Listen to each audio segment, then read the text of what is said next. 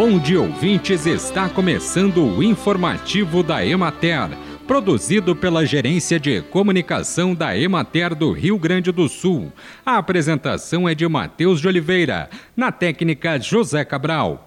Na segunda-feira, 17 de abril, foi assinado o contrato entre a Ascar e o Banrisul Soluções em Pagamentos, que administra o cartão Gestão de Despesas. Trata-se de um projeto para a implantação de cartões corporativos para o pagamento de despesas operativas da Emater Ascar, serviço que irá facilitar o controle e agilizar o trabalho da instituição em relação à transferência de valores feita aos regionais e destes aos escritórios municipais.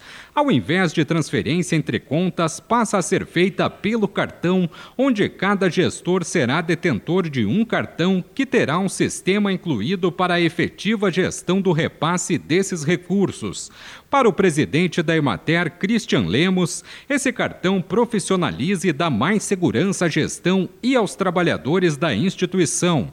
Em um primeiro momento, será feito um projeto piloto com a implantação de 40 cartões, sendo gradativamente distribuídos até completarem todas as unidades operativas de recursos com 615 cartões. O limite de crédito total mensal será inicialmente de 580 mil mil reais, valor definido a partir da análise de repasses dos últimos cinco anos.